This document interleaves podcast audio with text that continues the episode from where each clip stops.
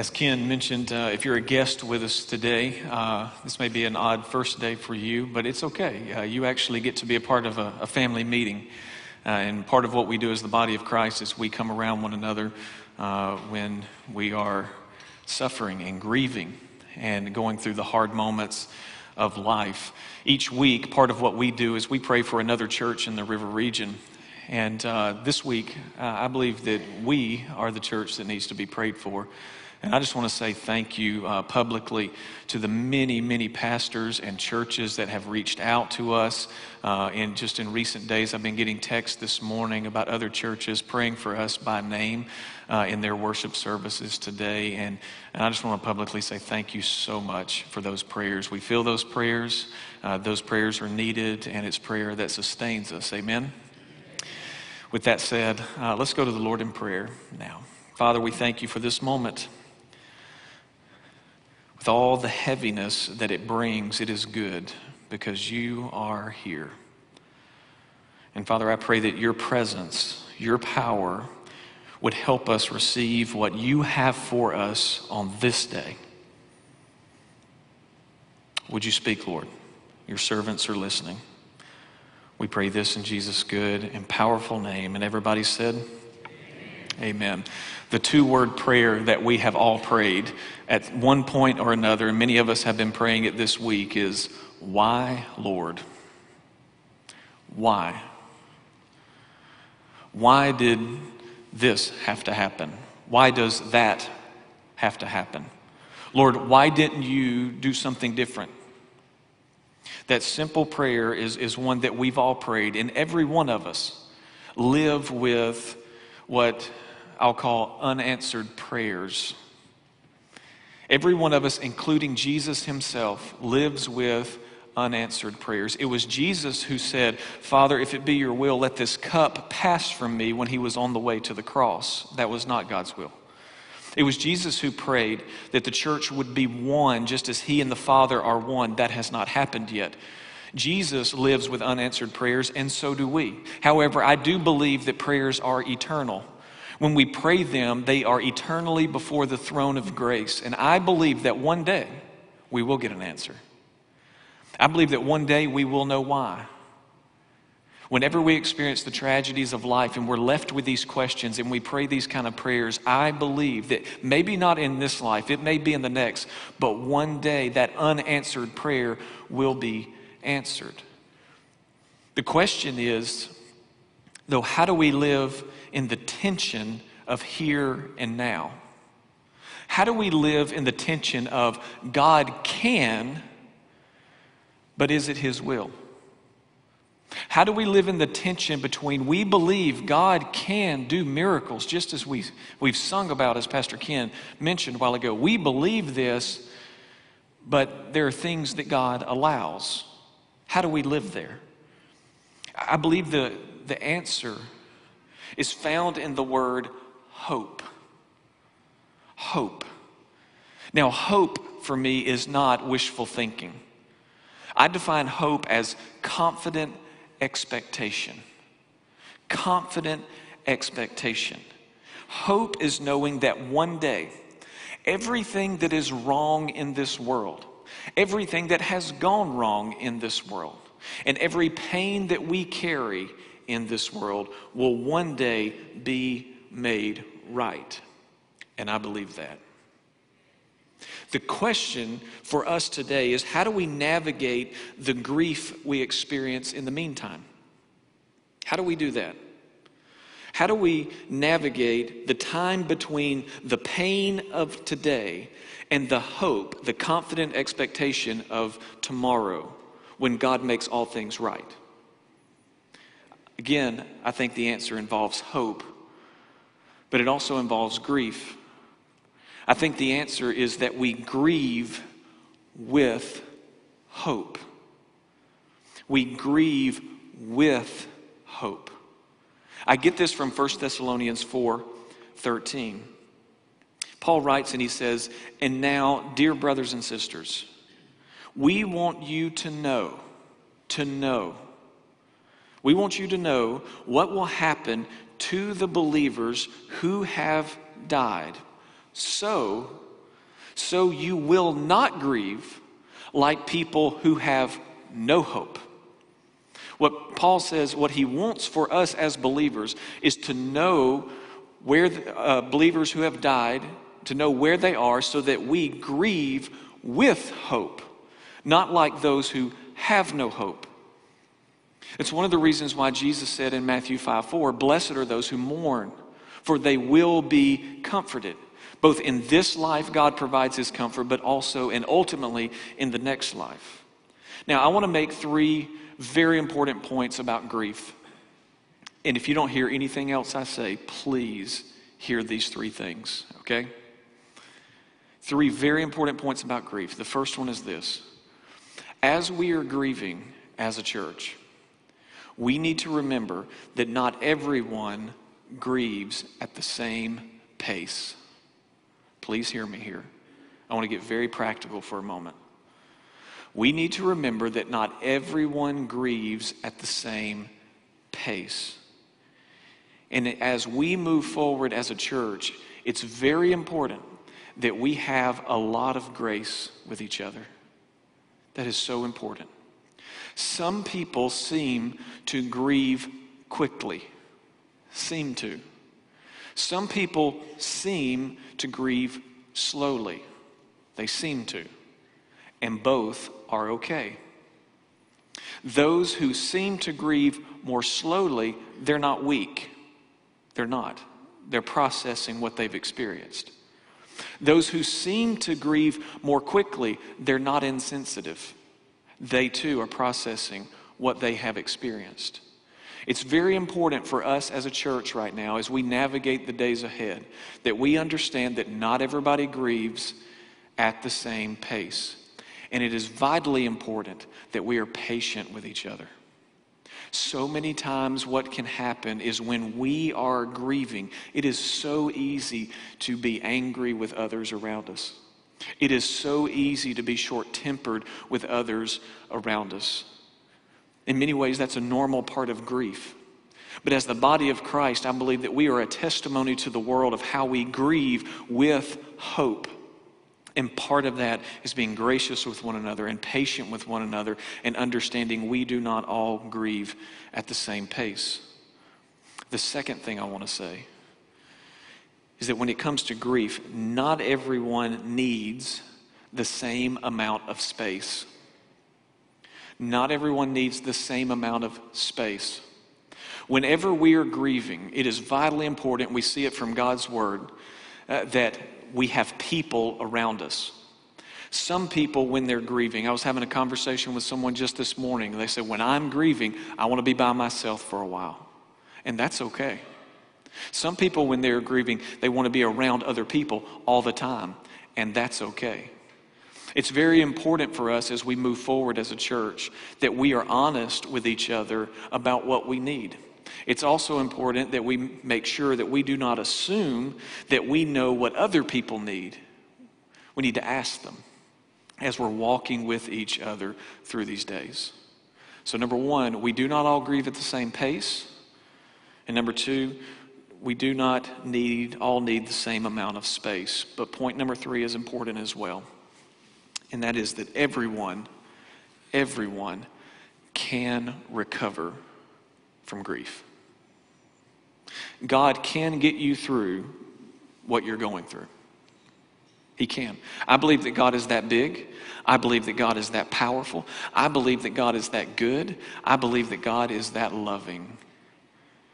And He can get you through the grief, the pain you feel today. It's not easy, it's not painless, and it may not happen quick, but God can help you heal from the pain you feel today. I grew up with a statement, and the statement was, Time heals all things. I understand what that statement is saying, but I slightly disagree with it because I do not believe that time is a healing agent. I do believe that God can heal all things in time. I do believe that. And I believe that even right now, God has begun that healing process for those of us who are grieving our loss on this day. So, as we move forward, please remember these three things. We're not all grieving at the same pace. We, we don't all need the same amount of space. Some of us need to be closer, some of us need a little more space. And God can bring recovery and healing for the grief we feel. The question is, how does that happen? How can God heal me from the grief I'm experiencing, either today or in life in general? I think there are two big points. I'm going to give you some subpoints. The first thing, if we're going to heal from this, the first thing we have to do is that we have to give God our grief. Give God, give our grief over to God. Grief, just in a simple definition, and there are many different types of grief, by the way. But grief, in a simple definition, is when we lose something or someone before we expected to, and then we feel the pain of that. Stephen Arterburn, in his book Healing is a Choice, which I recommend, by the way, he wrote these words. He says, Pain is a gift. Pain is a gift from God to let us know that something is not right. That something in our life, in our life needs attention and fixing.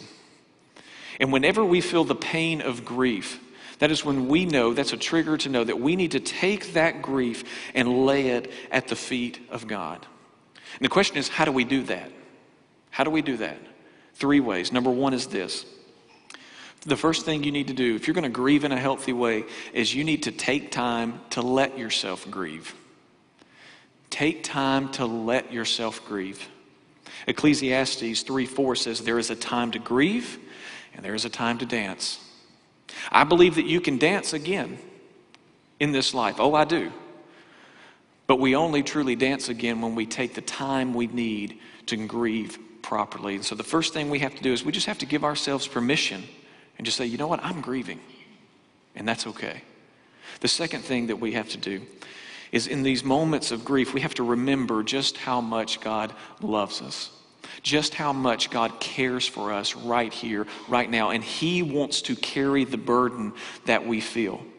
1 Peter 5 7 says, Give all your worries and cares to God, for He cares about you.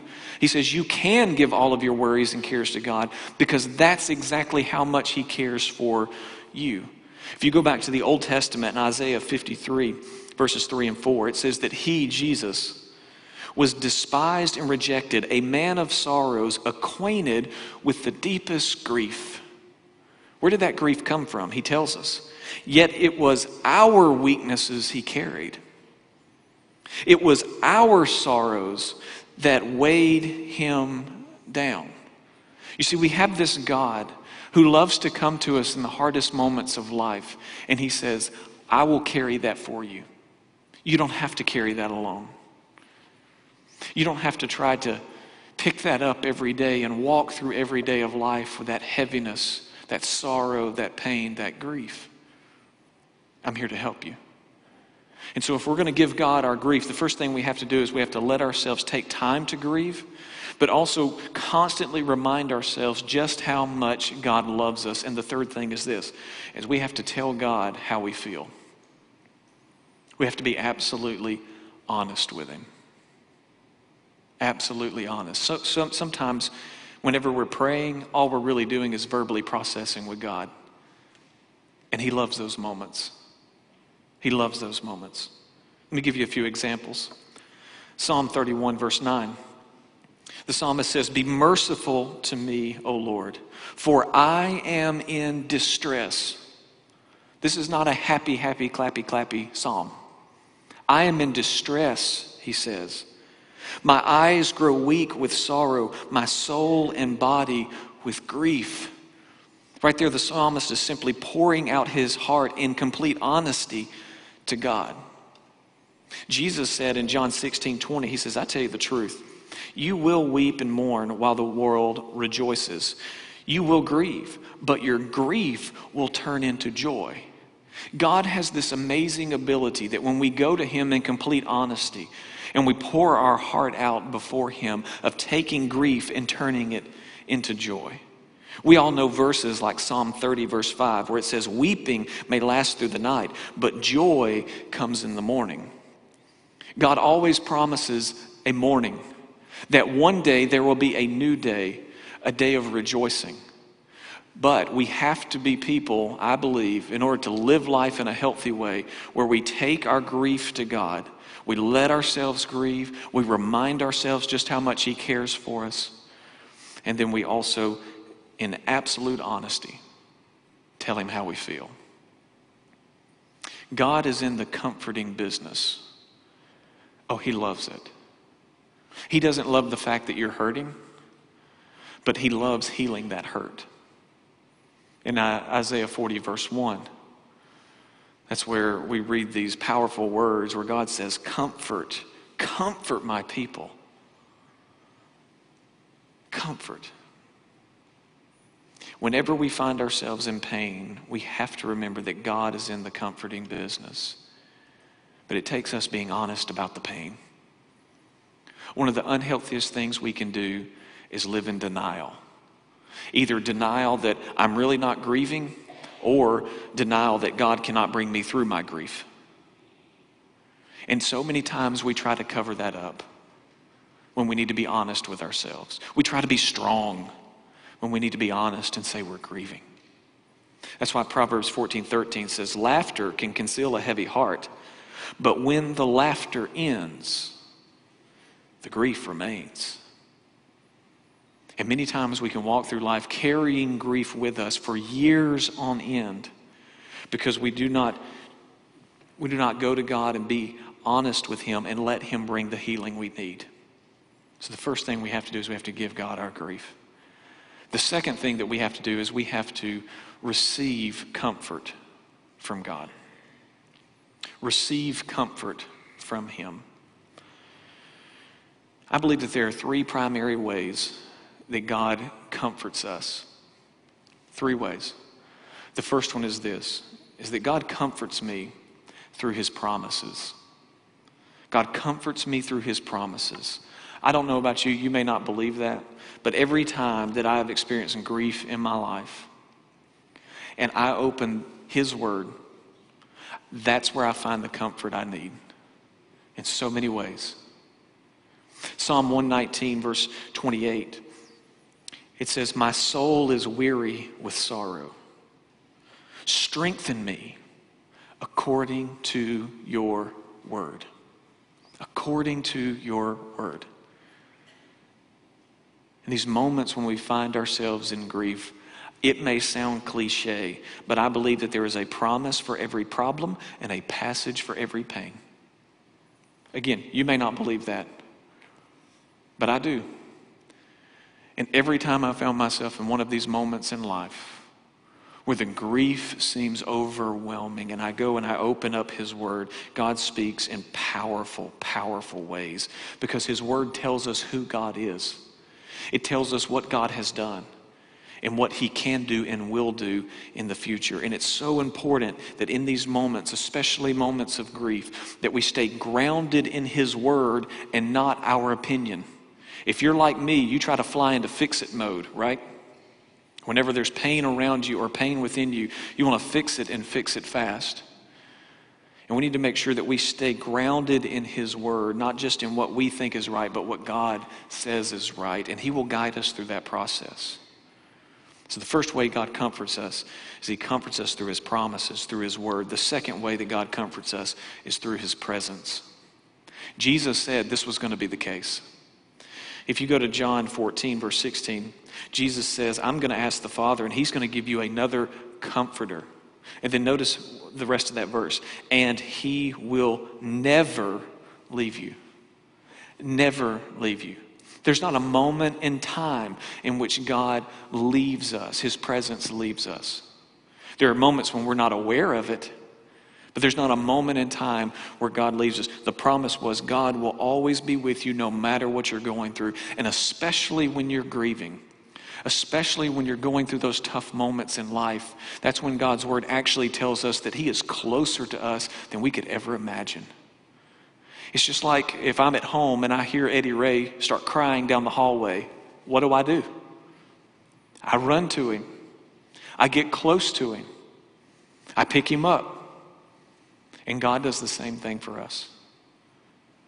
God does the same thing for us because we're grieving with hope, and His presence is powerful in these moments. The third way that God comforts us is that God comforts me through His people. And this one is very important for us right now.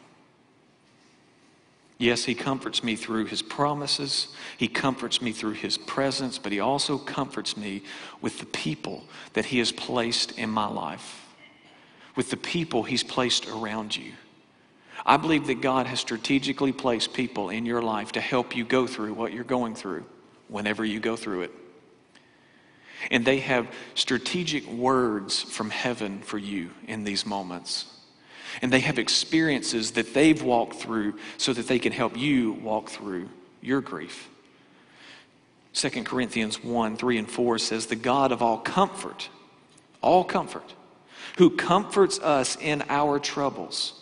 He does this so that we can comfort those in any trouble with the comfort we ourselves received from Him.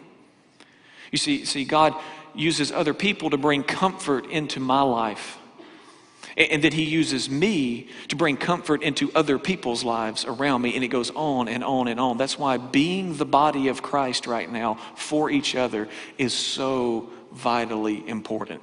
No, we're not all grieving at the same pace. No, we do not all need the same space. But God can bring healing from the grief we're experiencing. And one of the most powerful ways is that He wants to use you to be an agent of that healing for the people that He's placed in your life. And that's why it's important for us to come together. To come together and be the church for each other, especially in these moments. In these moments, we need to ask less how questions and more who questions. What I mean by that, again, so many times we want to ask how questions. How are we going to do this? How are we going to do that? We, we're trying to fix things. Right now is not a moment for fixing anything. Right now is a moment for focusing on who. Who God has called us to be for each other.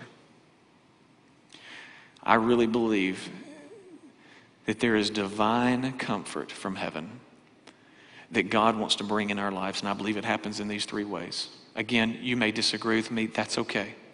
This is how I've experienced God's comfort and healing power in my life through my grief, through His promises, through His presence, and through His people.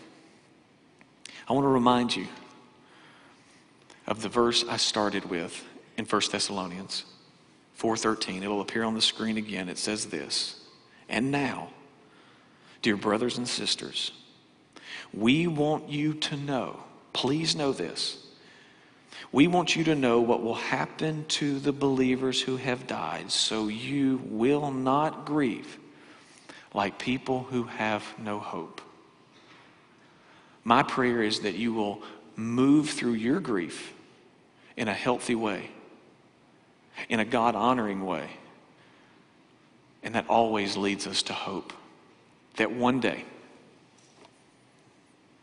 we'll get an answer to all of our questions. One day we'll see the big picture.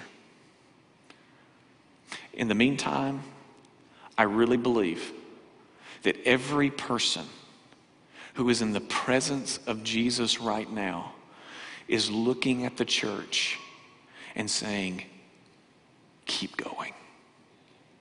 Keep going. It's worth it.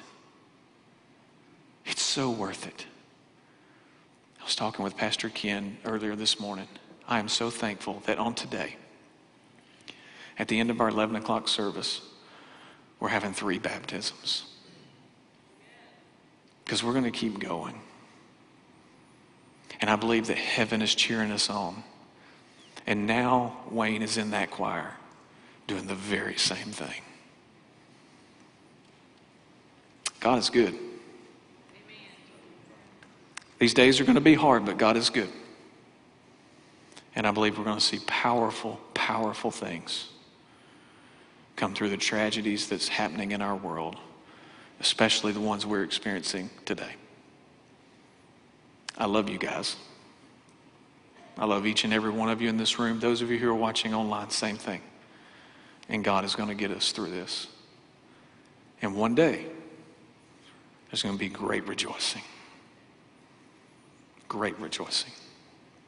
Father, I thank you. I thank you right now that the whole company of heaven is cheering us on, and I thank you that our brother, your son, is now with them.